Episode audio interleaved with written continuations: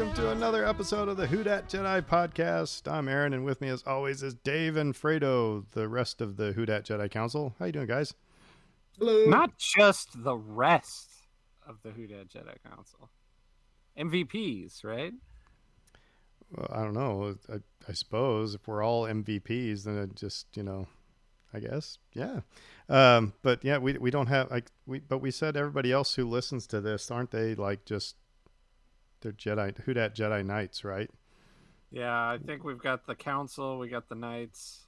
They're the Kniggets. And somebody somebody's gonna sue us eventually, so we got so funny funny story actually. Um the the job that I had with the startup in out of, that was out of Canada, we developed a, a interactive training for Google Apps at that point. I'm dating myself. I'm not. It was Google Apps. Anyway, so there was a um, there's a a blog called the Google Guru, and they do all the breaking news when Google releases an update or something like that, and. Um, So my, they like, I was in charge of our blog. And so they're like, Aaron, we need, you need to have like some sort of persona. So they called me the, the Google Jedi. And actually I've got, if you see my Twitter profile, that's the, the little thing my friend Kevin drew up of me as the Google Jedi. And, uh, so we went for a while and it was like, you know, we had our, that was on our blog and everything like that. And then when, um, all of a sudden, just one day, and it, this kind of led to when the company was acquired by Google. But at one point, my boss said, "Yeah, we need to stop. Not we need to stop with the Google Jedi." So it's just kind of, and I was like, I just remember that line from from uh, Jay and Silent Bob Strike Back. George Lucas gonna sue somebody. So yep. the, the Google lawyers must not have liked that, taking that you know property into their uh, into their midst. They didn't want to deal with that. So anyway. So, but I still have the uh, the drawing, and I, I will use it. Uh, but uh, yeah. So does that make the boss the Google Sith Lord? Since it took out the Jedi?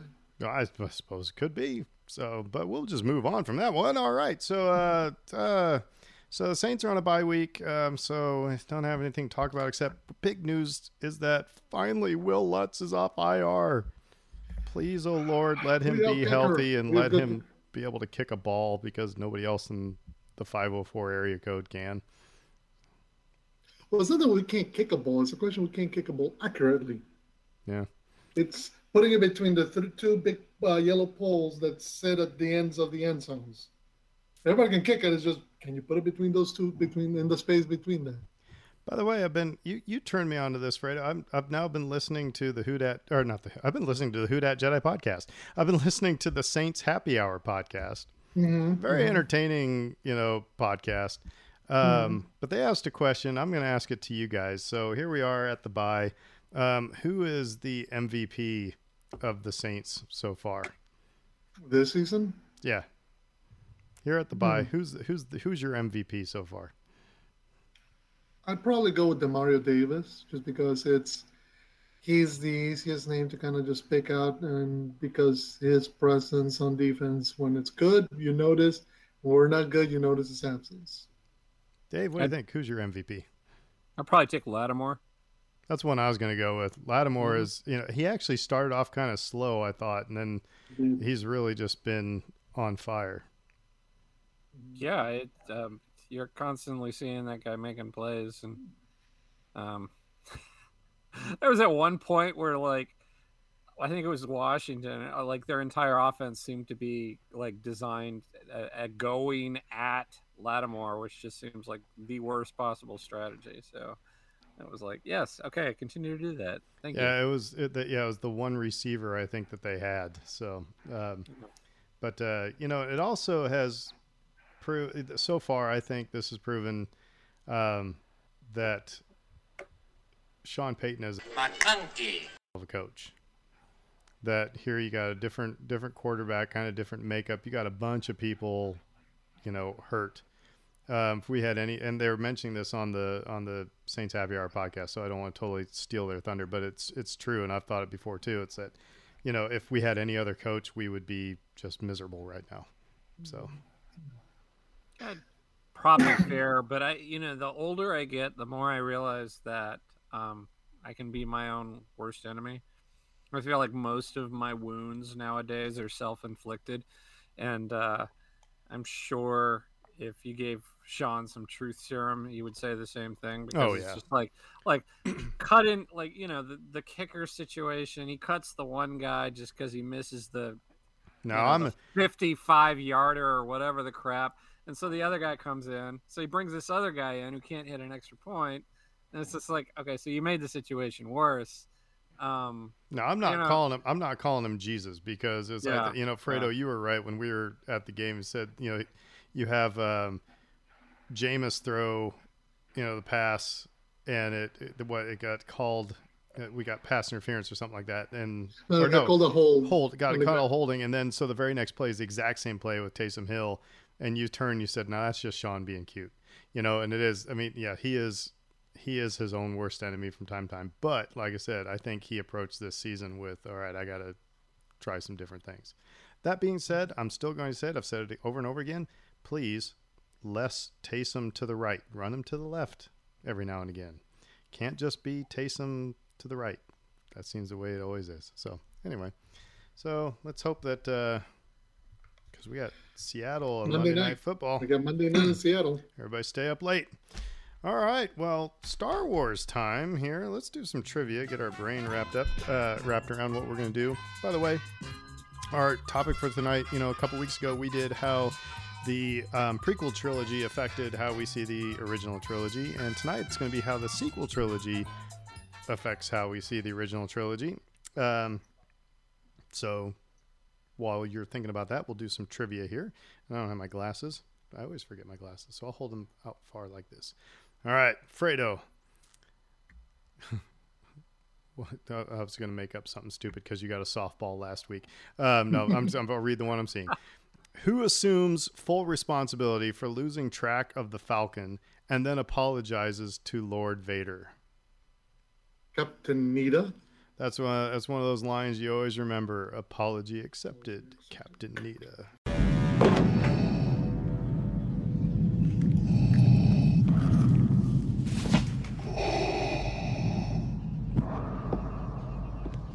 Apology accepted, Captain Needa. Yep. Yep, yep, yep. I think they say his name like two, three times in there. It's like the scene prior is like, you know, where it's like when they lose the side of him, it's like, Captain Needa, we, we know we can't track him. And they go, Lord Captain Needa, Lord Vader. It's like, it's it's surprising. You get, you know, usually most Imperial officers don't get a name drop. Yeah. Never mind three. All right, Dave. Who's holding a data pad in his hand when he first greets Qui-Gon Jinn? I want to think you've gotten this one before. Somebody has. Who's holding a data pad in his hand when he first greets Qui-Gon Jinn? Oh, man. I don't know. Don't think um, about it too hard, Dave. Uh, Anakin? Very close. It was Watto. Okay. It was Watto. That's a that's an absurd question. Mm-hmm. And, and, and I'm is. thinking I was thinking it's easy, but I've, the action figure he has a, dat, a data pad. So. Um, Does yeah, he really? The, yeah. Yeah. Um, uh, first I thought it was a protocol droid, but then I, the image popped in my head of Watto getting up from the chair with the data pad and fluttering. All right, so mine.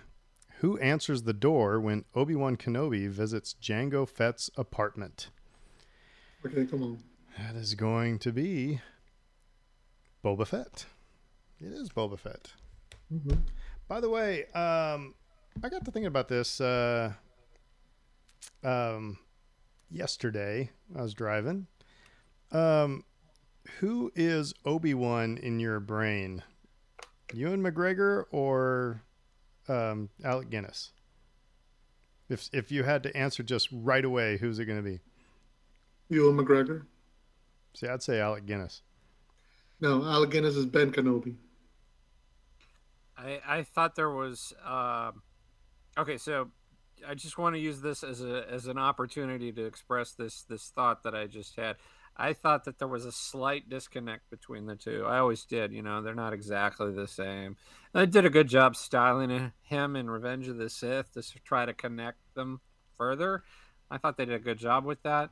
But they never really connected in my brain until we got Twin Suns in Rebels. See, and I and I would agree not, with, I would agree with that. Keep like, going. Yeah, that like that moment and those scenes with a more Alec Guinness like figure for me really sort of connected the two versions uh, way better than they had been before. And I'm I'm curious to see if the new series does a little bit of that as well. So nothing nothing bad to James Arnold Taylor, but his voice in the Clone Wars for Obi-Wan has always driven me nuts. It it's never it's like it's trying it's he's trying to I don't know if he's trying to be the mixture of Alec Guinness and Ewan McGregor. I don't know, but I've ne- I'd never liked that vocal portrayal. Like I said, with all due respect, but yeah, I think it was Stephen Stanton did um, Obi-Wan in Twin Suns and Rebels. Is that who did it? Was Stephen Stanton? I think you're I think you're right. Um, somebody, if I'm wrong, somebody check me on Twitter, yeah. Whatever.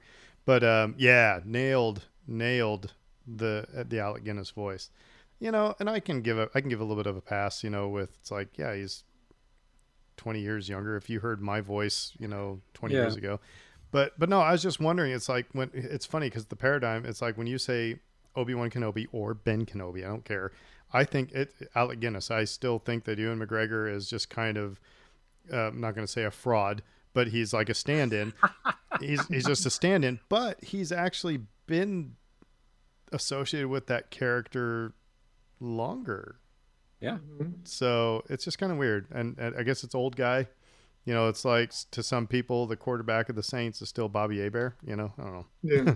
No, it was funny because uh, I saw this meme, I want to say, in, in Instagram. And it was a juxtaposition of, you know, they want us to think, you know, they show you a picture of Ewan McGregor in two thousand five and how he looks now is the same thing as Obi-Wan, you know, Obi-Wan and Revenge of the Sith, and then Alec Guinness, and, and you can totally see it's like, wait, this is longer time than this, but he looks way older here, and you're like, maybe that's what living, and you know, drives you out, makes you older quicker. I think um, for me, it's it's Ewan. Um, I thought he took that role over in uh, Attack of the Clones in particular. At that point I thought, like, okay, this is his role. Um, well, he certainly gets more screen time than Alec Guinness. Yeah, you know, I mean, I mean exactly. Yeah, yeah. And but, and it was just also, like, okay, it's him now. But I also think it's between the prequels and the Clone Wars particularly, we've gotten to know a lot more of Obi-Wan than we ever did his his character under um, Sir Alec Guinness, just because he's got some small role in A New Hope and then few appearances in the other two movies, whereas he's front and center in the prequels and front and center in Clone Wars. So it's, you know, yeah. You're going to know more about him as this. I just, I just found it very interesting that that was my first thought. And I was like, well, that's not really fair because, like I said, Ben Kenobi is in, you know, just a fraction of each of the three movies of the original trilogy, yet I see Alec Guinness as Obi-Wan and Ewan McGregor is, like I said, the stand-in. Um, but he, you know, I don't know. That's just interesting, man. That's, I didn't mean to throw that on you. It was just a random thought from Aaron. Um, so anyway, all right. So Fredo, what else we got going in the news?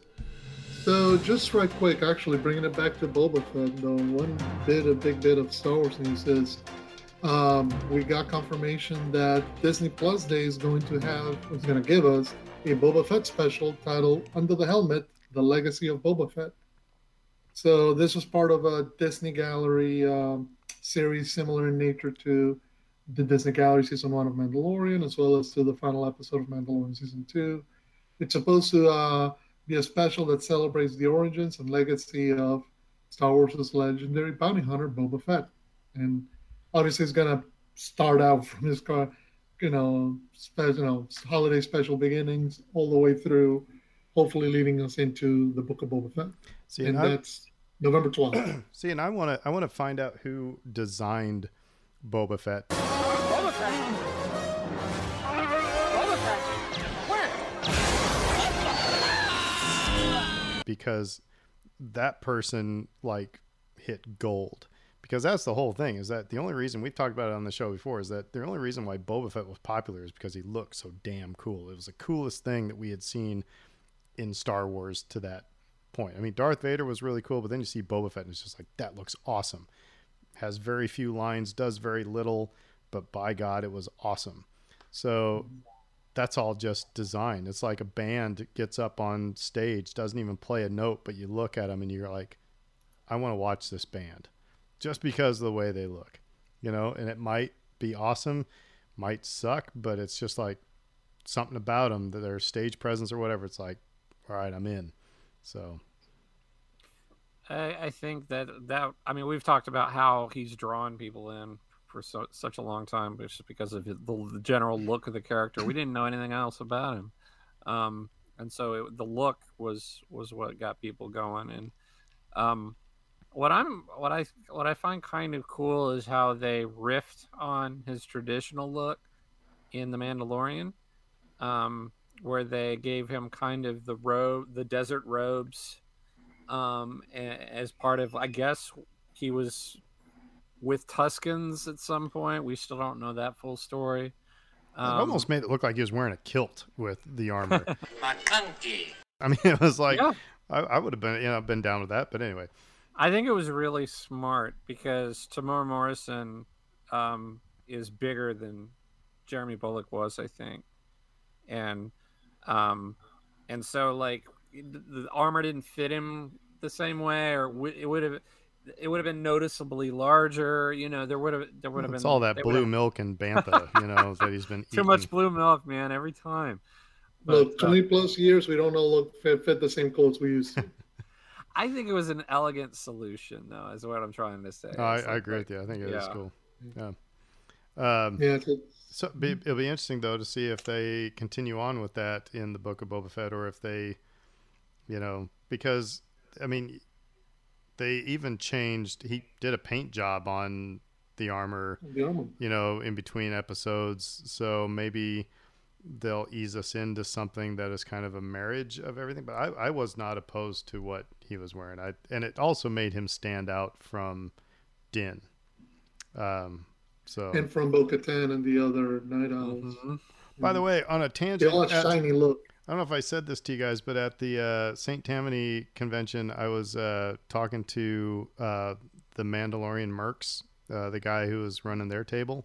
That's another costuming organization. You know, we have the five hundred first, which are Imperials. We have the, you know, you have the Rebel Legion, and then you have the Mandalorian Mercs. And I said, so have you guys seen an uptick in um membership since the Mandalorian? He's like, no. He said, we see more interest, but the bigger thing is that we're not all Boba Fett anymore. That every time, you know, everybody makes their armor to be their own. It's kind of an interesting concept. They're not trying to be Bo-Katan. They're not trying to be Sabine, you know, anything. They they make their own armor in that style of uh, Mandalorian, and but everybody saw him. They were like Boba Fett, and now he said when they're doing parades and stuff like that, people are like, oh, it's Mandalorians, and they pluralize it. So people are becoming educated on what Mandalorian is versus Boba Fett. So that's just kind of interesting. As long as they're all expecting baby Grogu's everywhere. So we'll mention, we'll top off Star Wars for a bit, but this might tangentially get back us into Star Wars. There was a big article on Variety about Disney delaying a whole slew of movies, primarily within the M C U and one that isn't. So Disney has delayed release plans from several upcoming films, including Doctor Strange and the Multiverse of Madness, which was supposed to come out next March. Now it's coming out in May.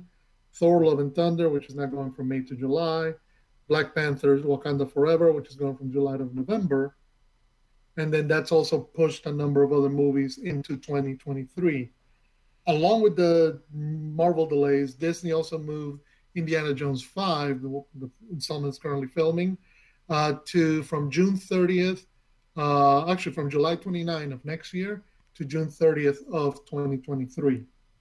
So Did apparently they... there was a massive date shuffle related to the success of Shang-Chi, coming Eternals. There was some, an injury that Harrison Ford sustained on set, so Um, they're doing shoots around without Harrison Ford. I also think, and again, say this, this is the cynical Aaron, but I also think that it's, they're sitting there going, there's a possibility of a strike in the movie industry. So we need to pad some things just in case. They're probably, you know, getting word that, you know, production's going to be shut down. I saw an article that production might get shut down on The Mandalorian season three because of this impending strike. So, I mean, but they're not going to get out. They're not going to call Variety and say, "Hey, we have to push things because of the, you know, because then right, that's going to that's going to screw over, you know, way. any sort of negotiations or anything." But that's the cynical me just saying mm-hmm. that's probably what's going on. I mean, I don't know. Did Shang did Shang-Chi really do gangbusters? And so they've got to push, but they that means they got to push everything back. I mean. Mm-hmm. May, probably not. Probably not. I mean, the the, the, the one catch I'll, I'll add is, you know, the way that it impacts back into Star Wars is, remember, we got Rogue Squadron currently scheduled for December twenty twenty-three.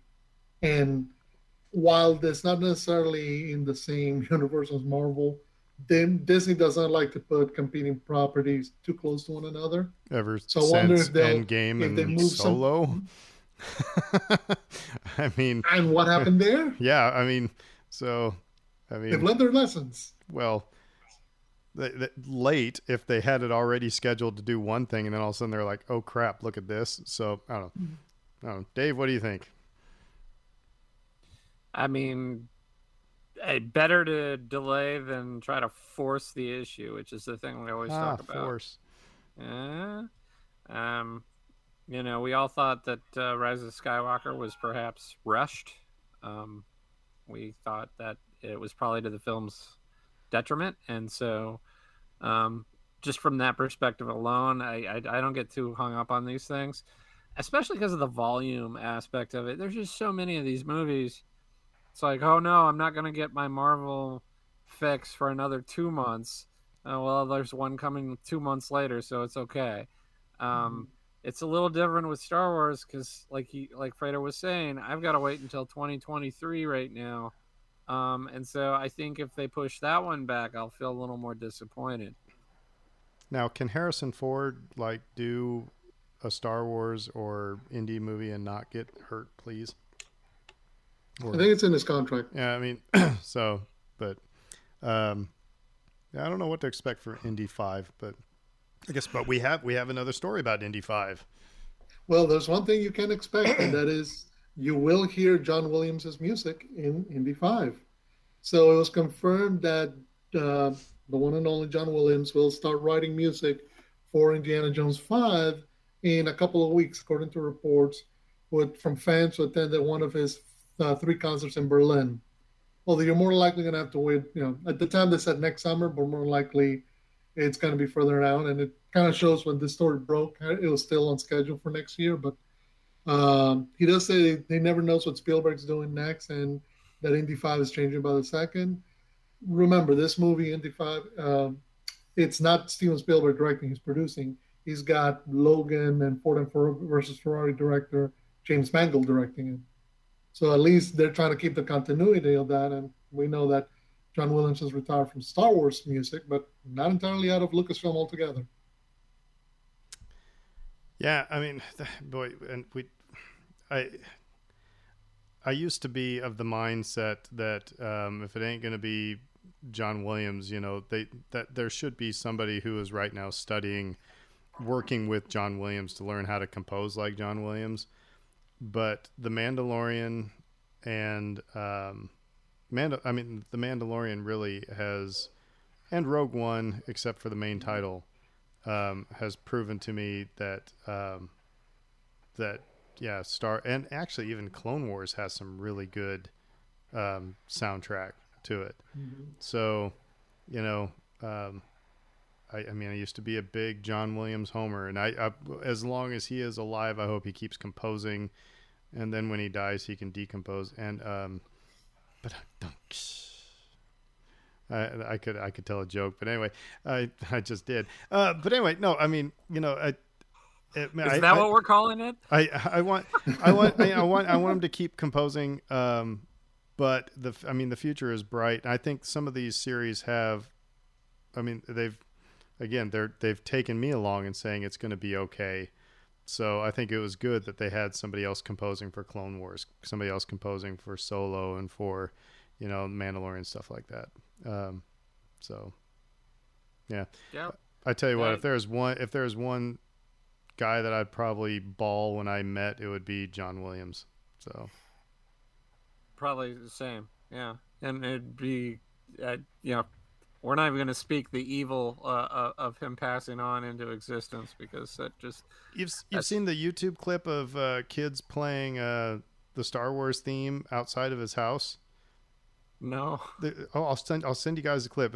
But two two kids playing like their trumpets outside of his house, playing like Star Wars theme, and he comes out of the house and starts working with the kids there on the sidewalk. You know, just give them a little mini lesson. I mean, it's like, that's awesome. First of all, can you imagine being in the same neighborhood with John Williams, and then, you know, having the balls to go play your trumpet outside of his? his... He comes outside. You're doing it wrong. Get off my lawn. Yeah. Where's Aaron again? Is he over at John Williams' house again? No, but it, again, it, it, I think you speak to a larger point, which is he's so integral to the fabric and the feel of the movies that he's made, particularly the big franchise. I mean, it's not just Star Wars or Indiana Jones, it's Harry Potter. There's E T I mean, there's a lot of stuff where Harry Will. I mean, John Williams is Harry, Harry yeah. Williams is his dad. Yeah, that's right. That's right. He's the one telling you to get off his lawn.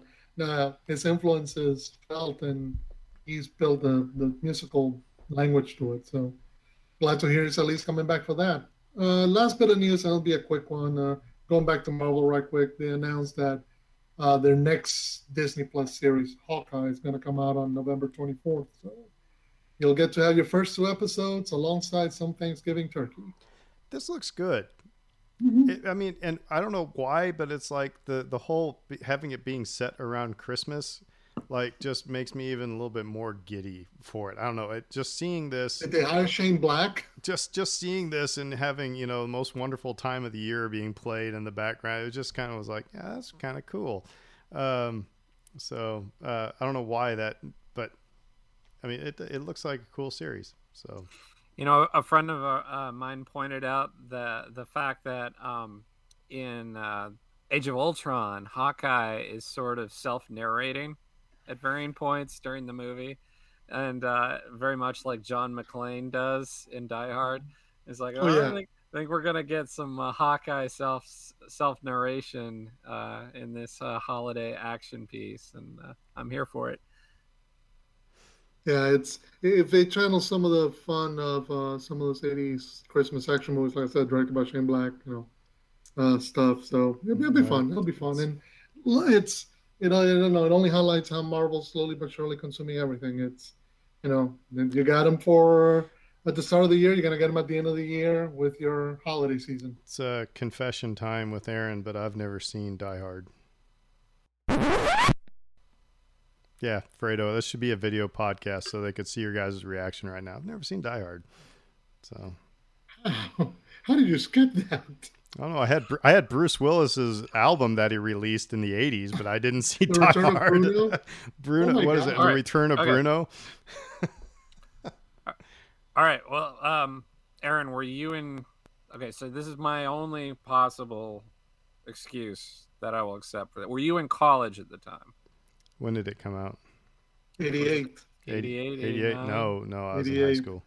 No? Okay. It was high school. Because, man, I don't know. We're going to have to rectify that one. You're, it, it's going to have to become homework. Part of the homework. Homework. And I'll have to, and I'll get into the argument of whether or not Die Hard is a Christmas movie. Watch um, it during I Christmas. I mean, I don't care about that. That, that. That's just, you know, something for people to talk about on the internet, mm-hmm. right? But it's, um, uh, it is the greatest action movie of all time. Oh, okay. Well, now I'm not going to see it for another ten years. You just screwed it. There you go. You went for hyperbole. The greatest action movie of all time. Of all time. The greatest action movie of all time. I'll say, I'll say it's the most influential probably of the last twenty-five, thirty-five years. Well, that's interesting as well. There's, Well, uh, just because it became so iconic that the phrase "Die Hard on blank" became obvious, you know, became everywhere. Die Hard on a boat, you know. All right. Die Hard on a bus. I mean, speed. I mean, I, I know all the, I know all the, you know, it's one of those things where Brittany and I have talked about it, where it's like, if we haven't seen something, we still understand the pop culture importance and, reference. and references and things like that. Um, so now I, okay, I will, I will watch it soon. Welcome to the party, pal. Soon, so that I can come back and, and okay. So there are warts. There are huge warts in this movie. Okay. It's but you, for the greatest going, action movie of all time. You're going in, enjoying the warts, you know, they're winking at you while they're doing it. Um, I'll give you an example. The police chief is a bumbling idiot who you're going to be throwing things at the screen. Because you're like, this guy is the dumbest idiot I've ever seen in my entire life. McClunky, this guy. But they're doing that on purpose. You know, it's just the trope.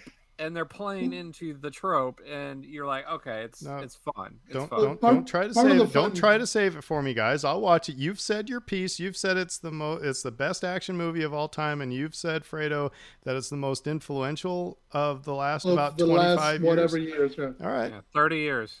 I, I will watch it. Years, with, yeah. I will watch it with an open mind, um, you know, and we'll we'll and.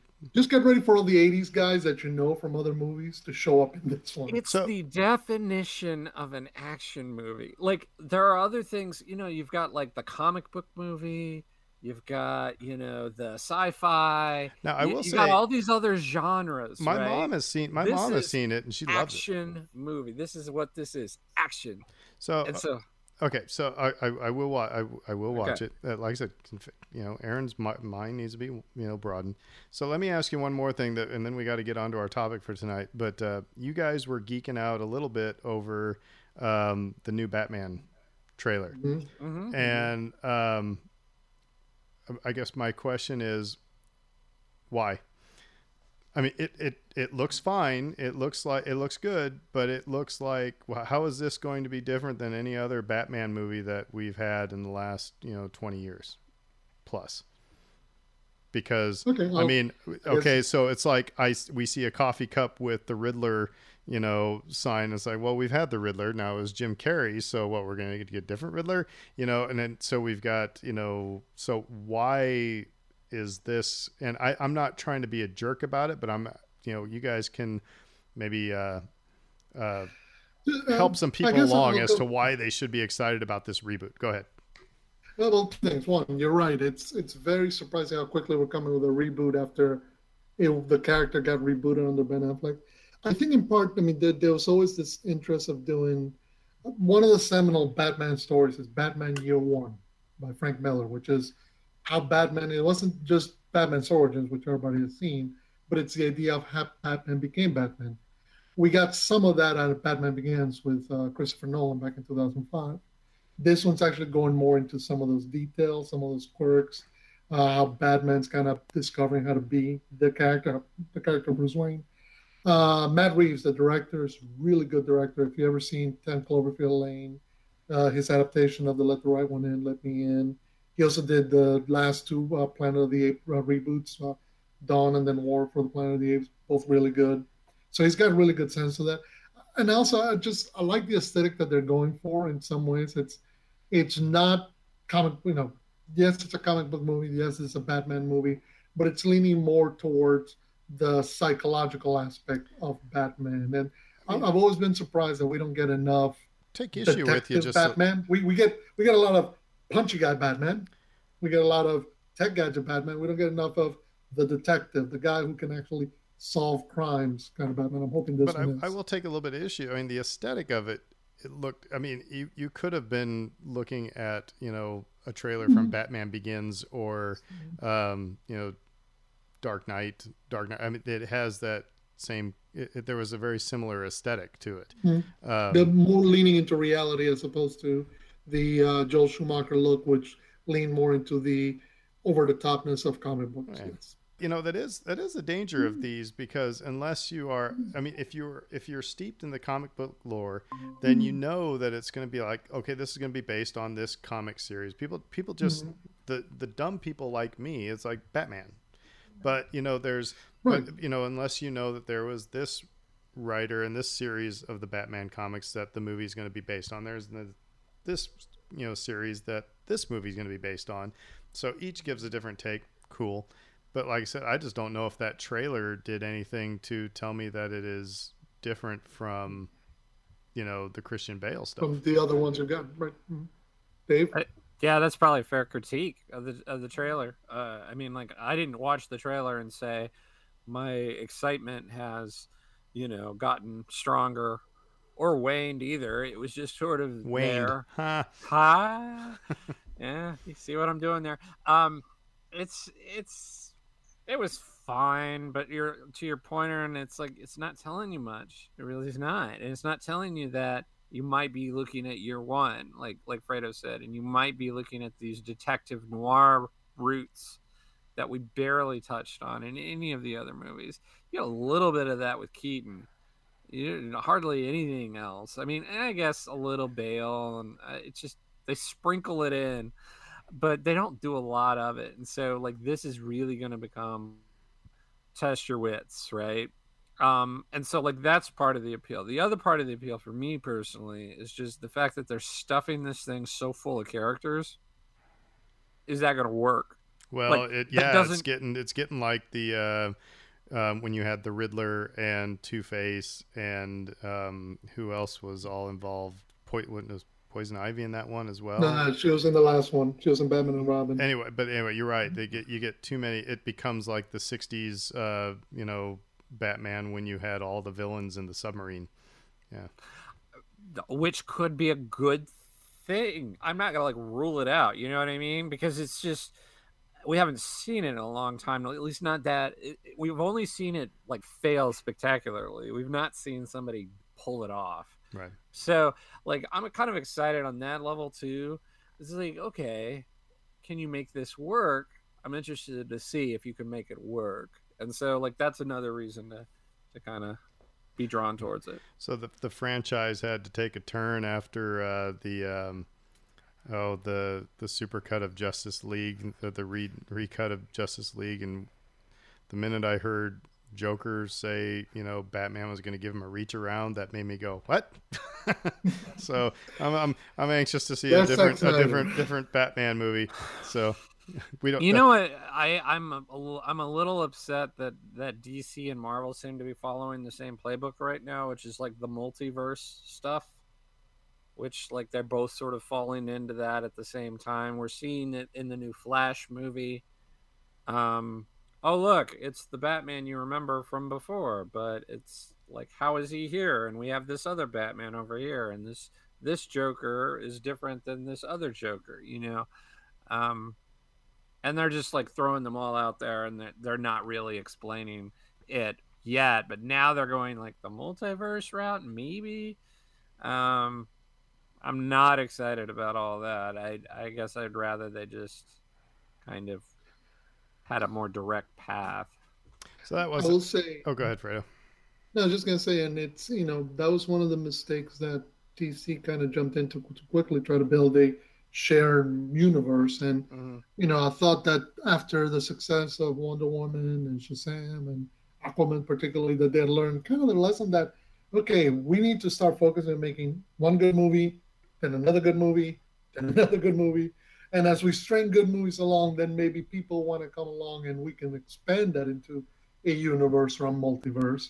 You know, again, Marvel's had fifteen years at this, and only now we're getting different variants and whatnots. Yeah. And they're introducing that slowly. They're not running out to show it to you. So, and I'm I'm sorry um, to take us down a, a tangent from our from our topic for this evening, but that uh, just remember you guys mentioned that and that. Trailer did come out. Like I said, it looks cool. Um, mm-hmm. And uh, yeah, so but I was but I just wondered what it would make, you know, different from any other Batman movie. Uh, More good movies is a good thing. So uh, Star Wars, go, getting back to Star Wars, and um, the how the sequels has changed our view of the original trilogy. Um, and when. When you guys proposed this topic, um, the first thing I'm gonna I'm gonna steal one of the bullets that I Dave, did you put this up? Um, but it was the first one that came to my brain, is that um, Palpatine has more weight in the story than just the evil ruler of the galaxy. And I think it even affects when they're talking about the Emperor in um, A New Hope. You know, it makes a bigger... It, I mean, he he is a much bigger deal. Um, I think that's the first glaring thing. Sorry, just that's us jumping right in the deep end of the pool. And mm-hmm. a lot of people had the big criticisms, like, really, Rey is uh, Palpatine's granddaughter? I might have been one of them. Um, but... I mean, it makes it makes him um, the yin to, you know, Anakin's yang. That sounds dirty, but, you know.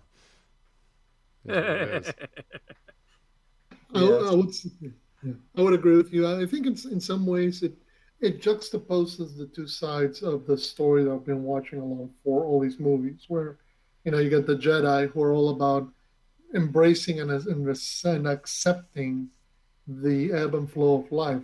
Life will end at some point. There is a journey through death that we'll have to take care of, and we shouldn't begrudge it or try to stave it off. Whereas every time we see Palpatine, all he's trying to do is gain that ultimate power. That's that's his ultimate goal. He wants to live forever. That's the carrot he dangles over Anakin. And you think, well, you know, when he gets thrown, at first you think, okay, he gets killed at the end of Jedi, but then seeing that the entirety of the sequel trilogy wraps around back to that idea of, no, he was still trying to find ways to live forever, whether it was a clone son, a granddaughter, transferring, whatever. Um, it shows you just how deep and desperate his need was to stave off the Grim Reaper. And if somebody hasn't done it yet, they need to do like a parody of It Was Agatha All Along, It Was Palpatine All Along. It's like, I mean, basically he's he's writing this entire story from episode one through episode nine, right? And, you know, you're right. I mean, we see the Emperor in holographic form uh, in Empire, and you're just thinking, okay, yeah, he, Vader calls him his master, but I guess I didn't really put him into this, okay, he's a Sith Lord type of a mind. I, I didn't have that role in his head. I, looking back in, to nineteen eighty.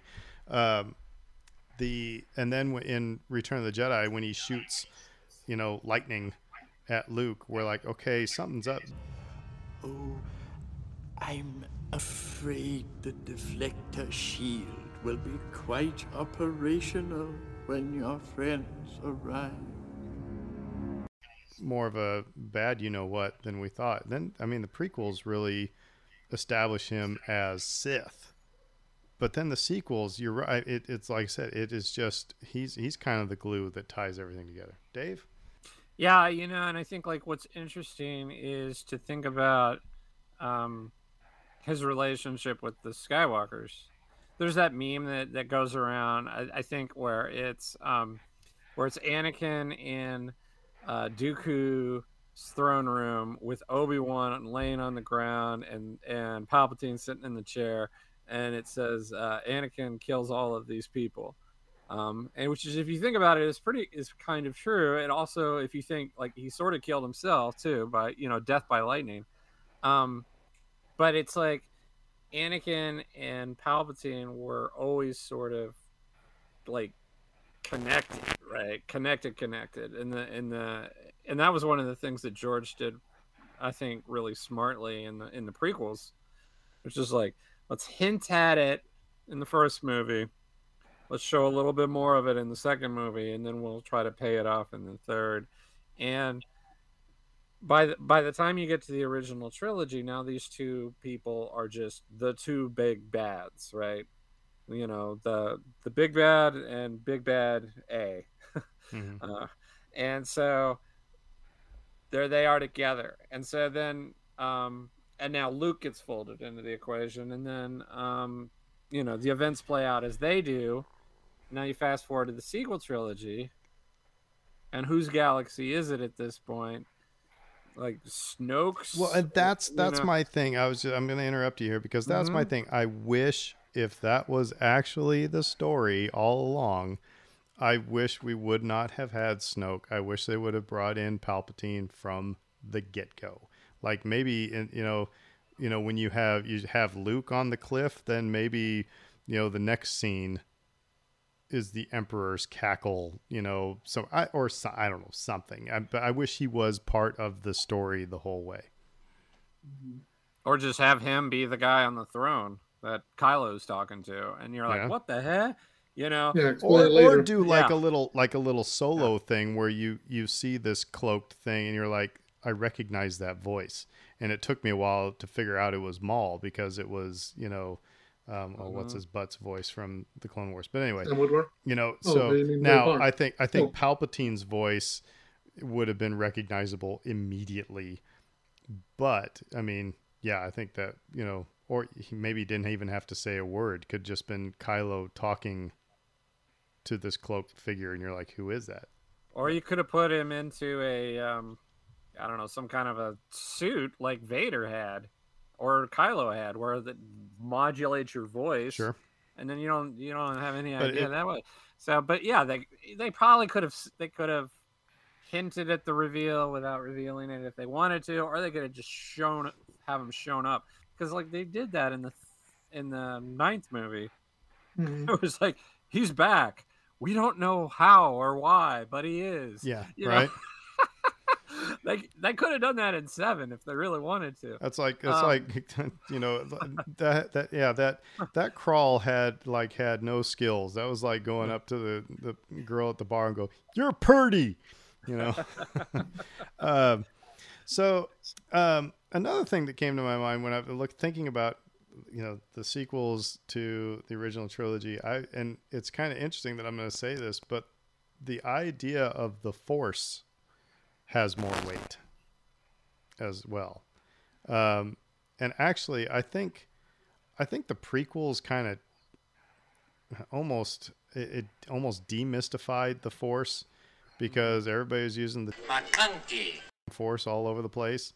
And, you know, when Obi-Wan was talking about it in episode four, and then the first time you see Luke moving a lightsaber in in Empire, but what the sequels did was to bring that that mystic quality back, especially when Maz Kanata is talking about it and Rey is discovering it, not knowing what this is that's going on. Um, I think that is, that's, a, that affected me and the way, the way I look at the Force through, because whereas the prequel trilogy, I think demystified it a little bit, I don't think that the original trilogy gave it enough weight, you know, as to what it was, but they were trying to figure out what it was. I don't disagree with that. I, I also like that. I think you can, you're hinting at something even potentially broader, which is this idea of paying respect to what came before too. Um, and they do that by kind of elevating the things that pre-existed, right? The Millennium Falcon is really, really important. Again, the fans have put that importance there. The, you know, the producers of the original films put that importance on it. But we're gonna take it up a notch. We're gonna we're gonna Guy Fieri this. We're gonna we're gonna make it even bigger. Or wait, Emerald, right? Yeah, no, that's an Emerald thing. Sorry, um, but like we're gonna we're gonna make it even bigger and even more mythic, and we're gonna hint at more of a backstory that you don't know about necessarily. And they did that with Luke's lightsaber. Um, like you said, they did that with the Force. Like reestablish some of the the mysticism and the awe of it. Like, we don't fully understand everything, but we respect it, and we're going to kind of like put it on this pedestal. Like, like Kylo literally puts Vader's helmet on a pedestal. Mm-hmm. Like that's a, that's a sequence we see. It's it, there it is. It's on a pedestal. So it's like that. That's a very deliberate image to convey what they're trying to achieve there. And again, like I understand the the marketing sales side of that. Um, I'm not going to repeat that, Aaron. Um, I just thought of four-year-old virgin problem. When you said that. It was funny yeah. as hell. yeah, no, no, but I talk about head. You don't want to talk about pedestals, that like. Uh, college football head coaches. Okay. Like that's, that's my thing. You'll get me ranting for two hours on that. But, um, but yeah, no. So like there's sorry. This whole mysticism and this whole, we respect what came before thing. And again, part of it's the sales side of it, we really want to get the fans back in the seats. Well, but then you. But I also feel like it it it um it resonated. It worked. I liked those. Well, those, that's that that way they treated. And that's things. The thing is that, you know, people were like peeing their pants because Luke was doing this force projection thing that actually Rian Johnson took out of a book about the Jedi. You know, first of all, so we see we see that. That's like, wow, this made the force bigger to us. And then they, they introduced the idea of a dyad, you know, in The Rise of Skywalker, which people pissed their pants over that too. Sorry, you're gonna have to McClunky this all over the place.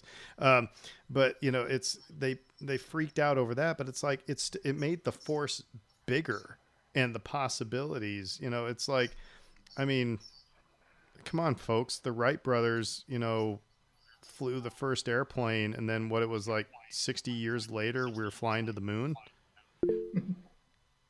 Yeah. You know, I mean, so.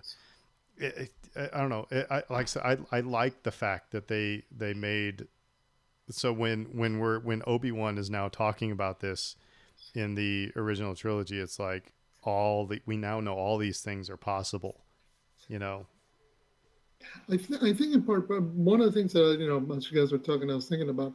Part of the job of the prequel trilogy was sort of to demystify a lot of the stuff that we saw in the original trilogy, because it was to show you what came before. So whereas before you had the, you know, just Obi-Wan's speech to uh, to Luke on Tatooine, we were going to get to see all of that. We got to see all of that and more, the world that they grew up with, with the Jedi being a presence in the galaxy, with the Republic and the Senate and everything.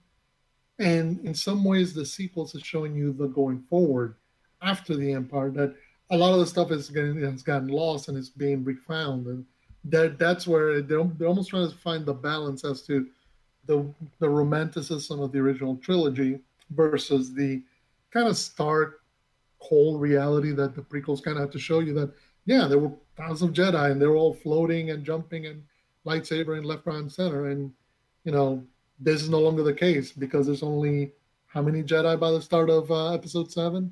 It's only one, and he's on an island, and there's one guy who proclaims to be Sith, but he's not really Sith. So uh, it it has to go it has to go that way. But I think what it does is it allows you to kind of go back and take a look at it and see the journey, kind of how in history, kind of how stuff gets lost during wars and then gets refound later on. And people have to put that past into its proper context. You can't make the Jedi out to heroes. That's why the the lesson that Luke gives to Rey and Octo about how the Jedi bought their own hype and they're the ones who let Palpatine come to power, you know, because he's not romanticizing the Jedi. He's telling you this is who they were, both good and flawed. So I'm gonna get I'm gonna give uh, my next two points in in one because you just mentioned Luke. Another thing that the sequels has done, and this is again this is po- in a positive way. Um, it makes me look at Han Solo and Luke Skywalker much differently, and I. First of all, I love Han Solo's arc from episode four to episode seven. I mean, when he's offed, spoiler alert. Um, I liked the way that Rian Johnson portrayed Luke in The Last Jedi because it makes him look a little less perfect. That we're all tried to made to believe that he was, you know, in the original trilogy, that he was this, you know, innocent, can't be, you know, can't be tempted or can be tempted, but won't, you know, won't fall to it, you know, type of thing. But it showed that he was a flawed, you know, um, you know, human being. Um, so that is something that I think the sequels did really well, is that they really upped Han Solo and Luke Skywalker's characters. Yeah, and um, they did that through the just the natural course of, of what you had to achieve with the story. It's like if you if you commit to bringing them back, well, you can't just leave them in their happy ending at that point. Um, we have drama to achieve here in these new movies. I'm sorry, we need drama. So it's like, what are we going to do with them? And we're going to tell the story of aging. We're going to tell the story of legacy. And and what it is that, about them and what they thought they achieved and how they came up short.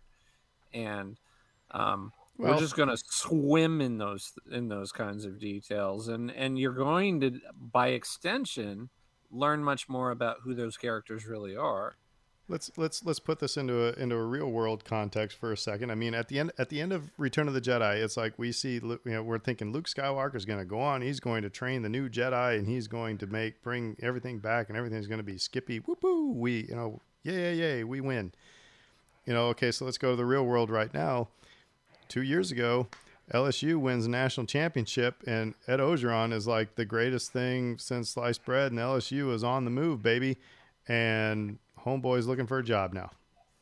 You know what I mean? And it's like it, it the you know, your time in the spotlight is limited, folks. And Luke had his time in the spotlight, and something happened to make him get out of that spotlight.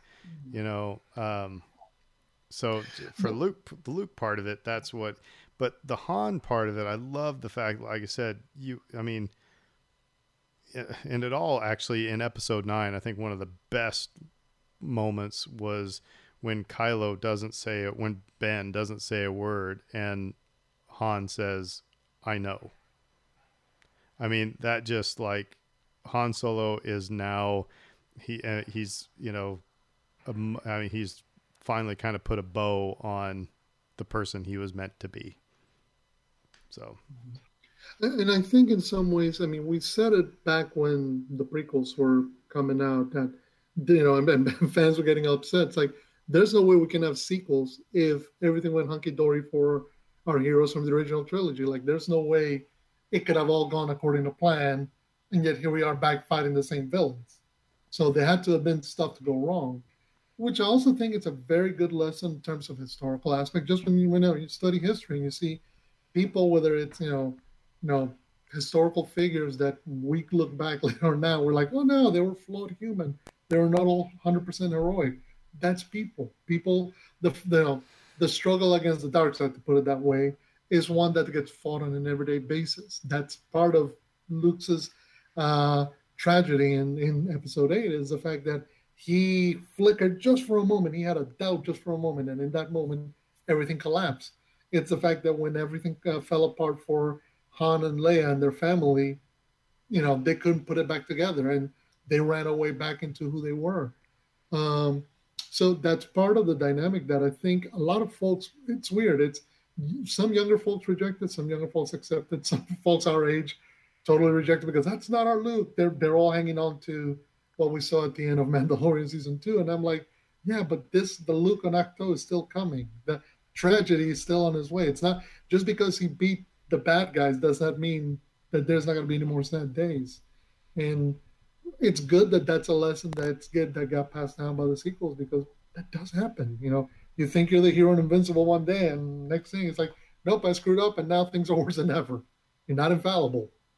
I, I also want to say that, um, his end and the way that it was handled in episode eight reinforces the sacrifice that he made at the end of Return of the Jedi. And I think it does it beautifully.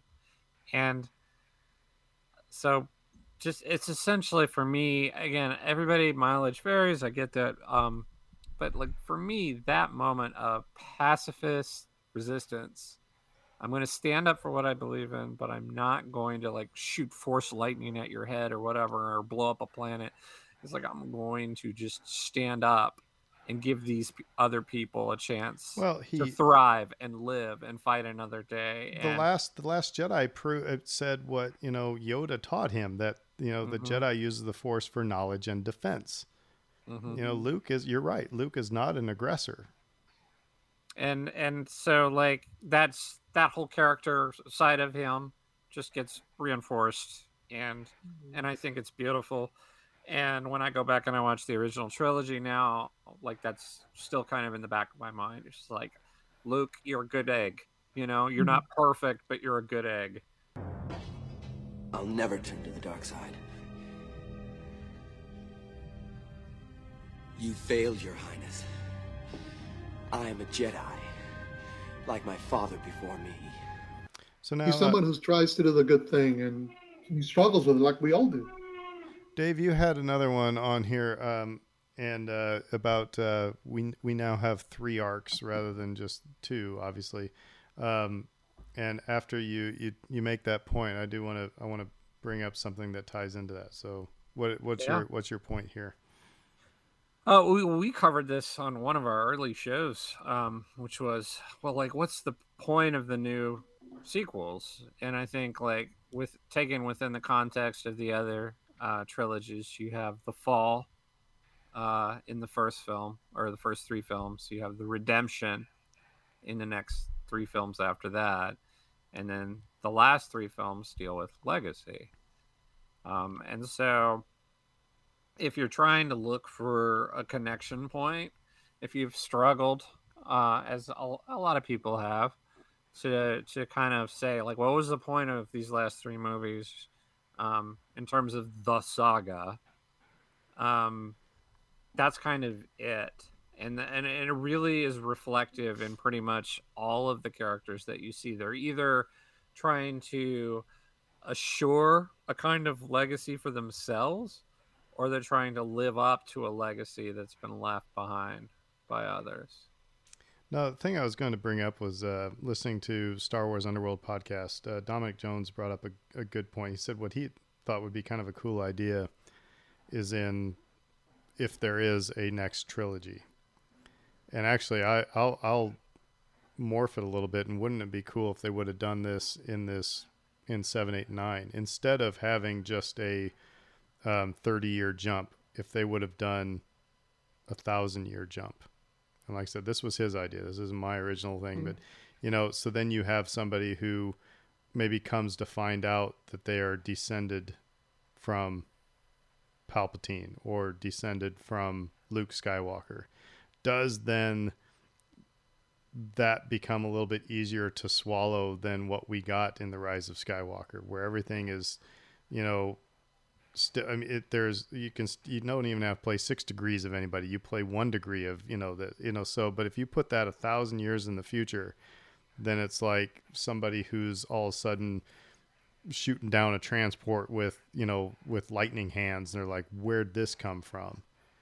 And they make a connection to the Force, and maybe that's when they, you know, connect to Force Ghost Palpatine or For- Force Ghost Luke or whatever, and say, yeah, you're a descendant of this. And then they have to figure out what the Jedi were, what the, you know, so I don't know. It was kind of an interesting, it was kind of an interesting take on that. Um, so I don't know what you guys think of that, or if we want to just move on, whatever. No, no, it's it's an interesting idea, because by stretching it out that far out, it does give some, it creates a different dynamic. I mean, of course, it's a different galaxy, it's a different situation. So who knows how they would have written stuff, whether it would have been something like the First Order or something else entirely altogether. Uh, I mean, Star Wars through across its media has shown its ability to both morph and stay the same way. I mean, we just saw in Star Wars Visions, some of those chapters were set thousands of years into the future. So you could still have the story and whatnot. I think that the only, the downside, if there's a downside of having it done within a thirty-year gap or thirty-year jump, was that we still had all the connections to the characters. And I think once you committed to bring the characters back, you couldn't do it a thousand years into the future.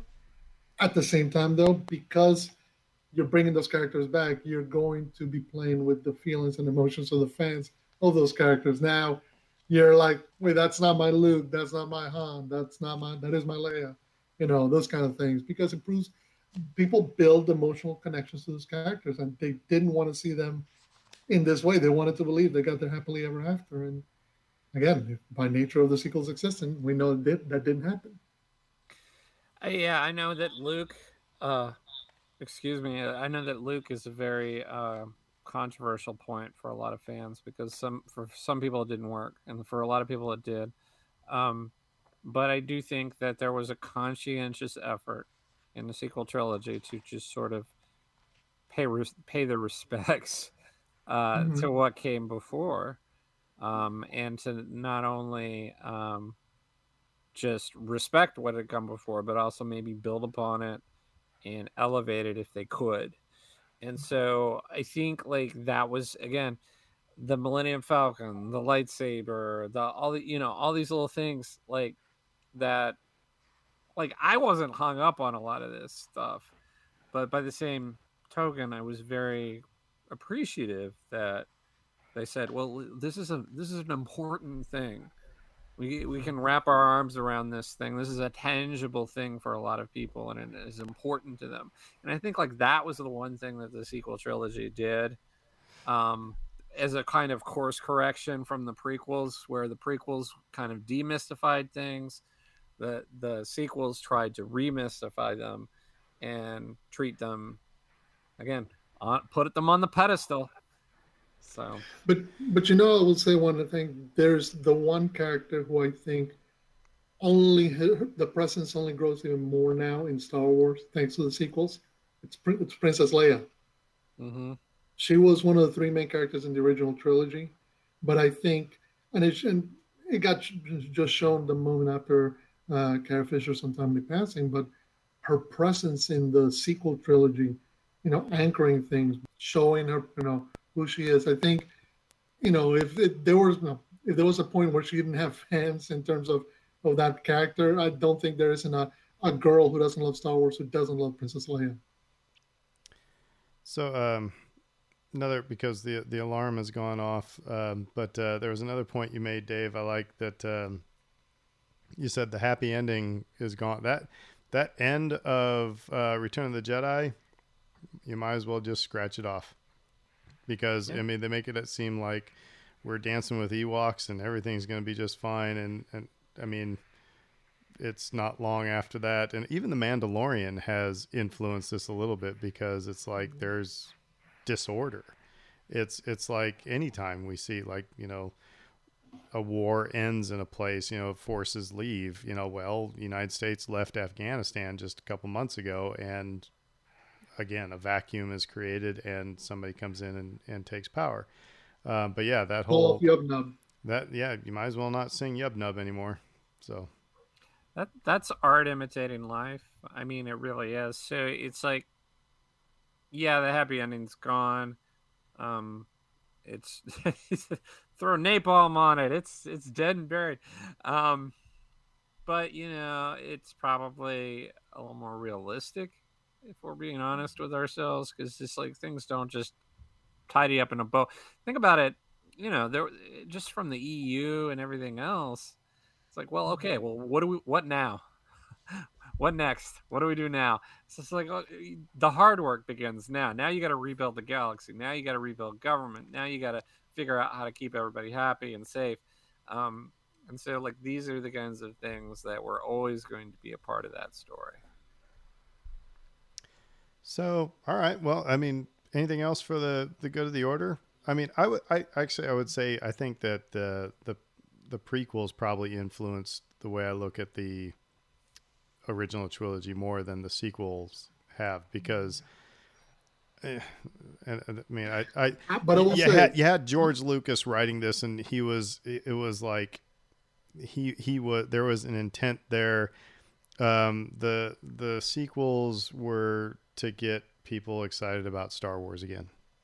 I mean, but I'll also say you you've sat with the prequels for fifteen years.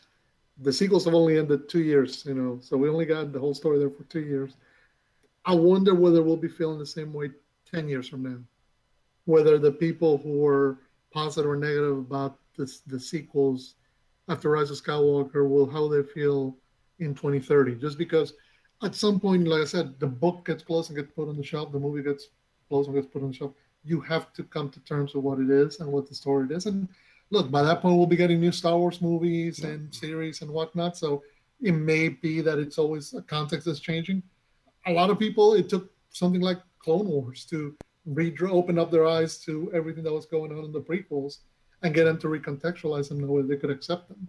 Maybe we're waiting for, for that to happen to the sequels now. So, yeah, well, hit us up on uh, on Twitter or on Facebook. Let us know how the, you know, the sequels has influenced your um view of the original trilogy. Like I said, we we we stuck to a positive spin. You guys have to be proud of me that I stick I stuck to a positive spin. Um you know, but I I think uh maybe we need to do a sister show of how it has maybe not negatively, but left, you know, kind of, let's do the yin to the yang, right? Um, because there are some things that, you know, like I said, not to be all complaining about it, but there are some things that kind of, you know, prequels. You and, ruined my childhood. Right. Yeah. You, you ruined not my Star Wars. Did not use the four letter R word. Um, all right. Well, yeah. To, okay. Uh, yeah. Anyway. Uh, Aaron needs another beer, kids. Aaron's, Aaron's been drinking whiskey.